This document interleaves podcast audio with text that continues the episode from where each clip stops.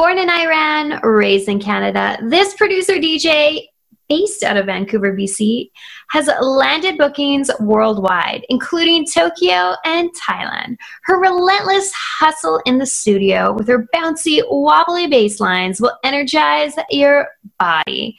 She's the whole package with a quirky, positive attitude, captivating stage presence, and has a focus on helping those in her community.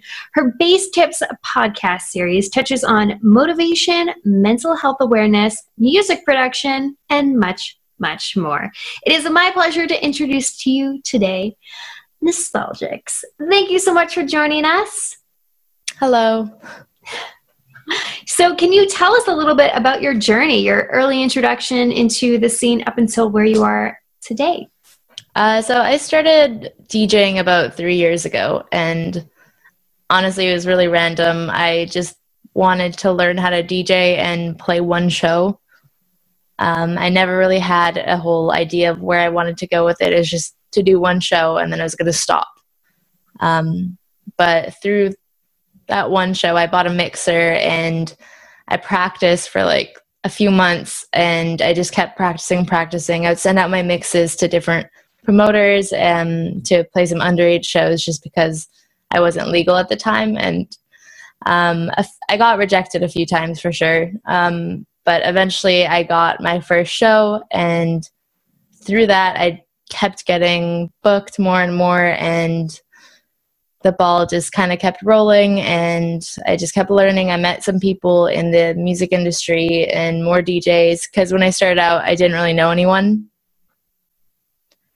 Uh, it was a little stressful when I was learning just because I didn't know any other DJs and I was just kind of teaching myself. I didn't really have any idea what I was doing. I had watched some YouTube videos, but um, I mostly just taught myself. And then I eventually found this uh, EDM club at my school full of other DJs, and um, we'd all just hang out and mix. And that helped me a lot to actually learn how to do it properly because I was just hoping for the best. Um, but through that, I kept getting more and more shows, and eventually, I started doing club shows in my town once I was actually legal. And then I started doing more festival shows. I got to play um, my first festival last year, actually, um, I got to open up the main stage at Paradiso Music Festival, um, which is in Seattle. Really, really amazing experience, but it just made me really driven and made me just really want it more. It made me want to get like a better time slot and do it even bigger. So it really just drove me to want to produce and be better at what I was doing, and it made everything feel like real and like I could actually like grasp it. And I think that was when everything kind of turned for me. And it wasn't just like, oh, I'm just going to learn how to DJ for fun. And it's like, okay, maybe I should make music and see where this all really goes because I have been doing it for a few years now. I really love how you didn't let anything stop you. It's like you needed somebody there to help you, but you ended up just being that person and learning as much as you could on your own. I think that's so wonderful because sometimes it seems like a lot of people are waiting for somebody to give them that push, and you were that person for yourself. Which brings me to your Bass Tips uh, podcast.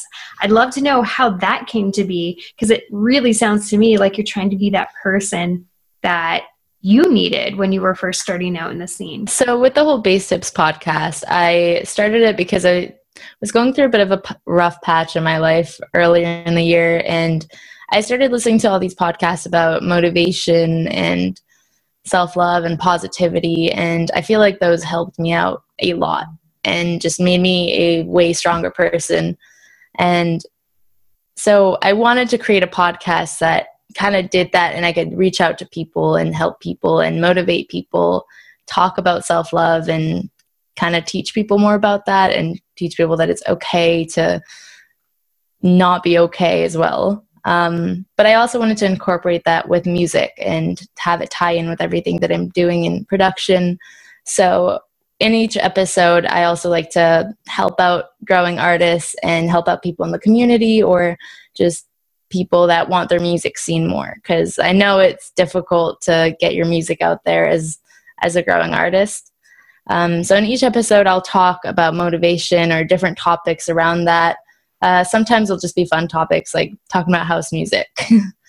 um, and in each episode, I'll feature a song by a rising artist, and sometimes I'll have guest mixes, and sometimes I'll do interviews, just to kind of teach people more and get more people's music out there. And I think it's cool because if you're a listener, you also get to discover new music as well. So you'll find a cool artist that you didn't like, and you can go find their music through that.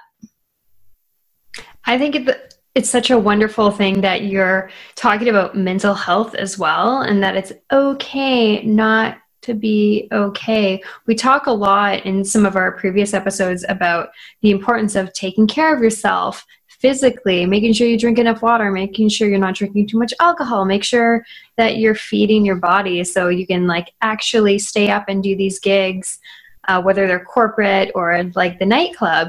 And the mental health aspect, we're seeing so much of that pop up in the industry and the importance of it. So I think it's so wonderful that you're touching on this um, as well and that you're acknowledging the importance of it and used an experience that you had to build this uh, wonderful podcast.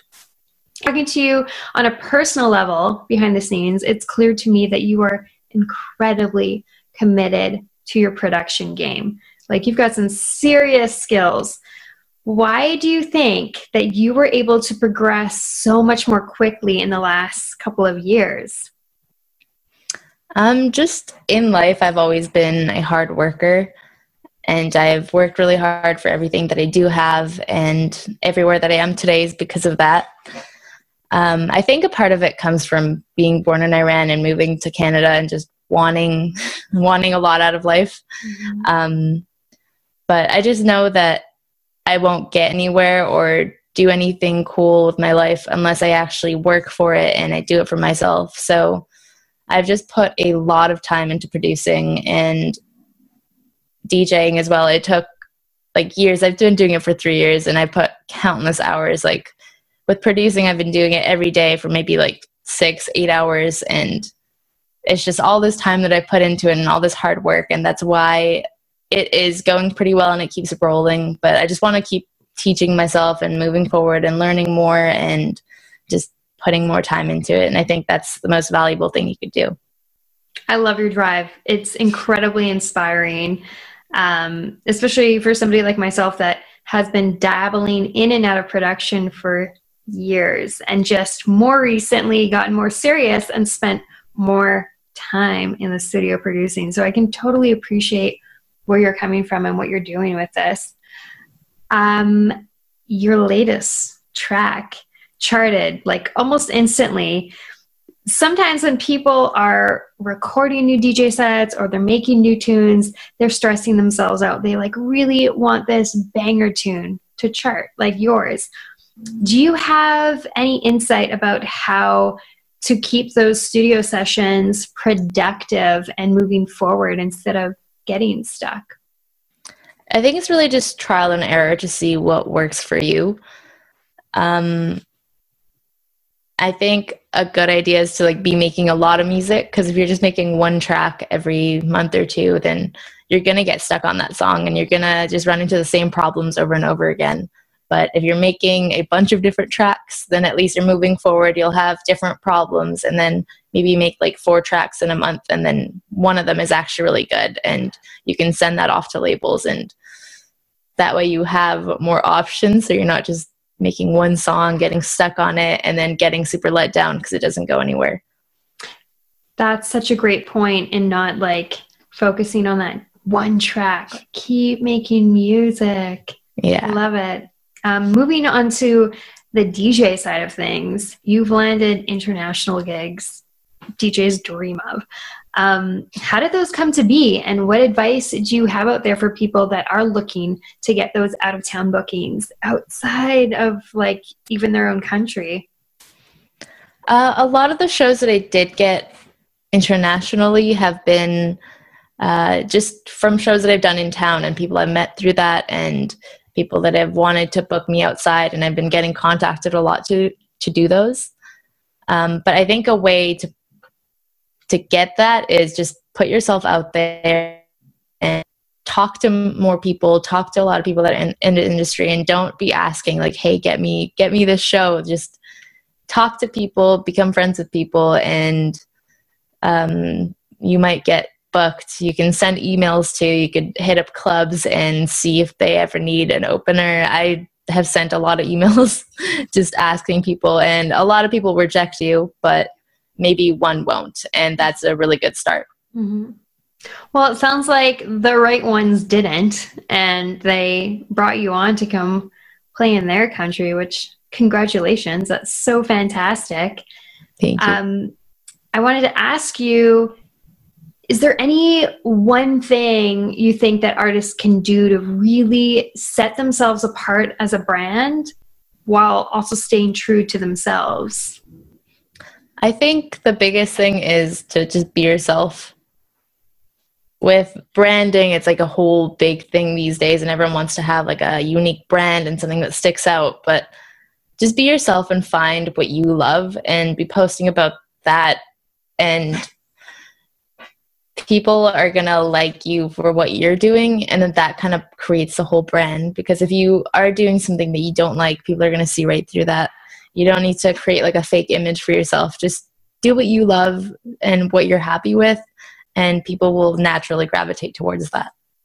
I really like that you said that. And you know, in the with making music or DJing, I think about how often we think we're going in one direction and we end up going in another. So maybe the key to figuring out that brand is like what you're doing, just keep making music until, hey, that's my sound, or let it flow naturally, organically to wherever your brand is going from there.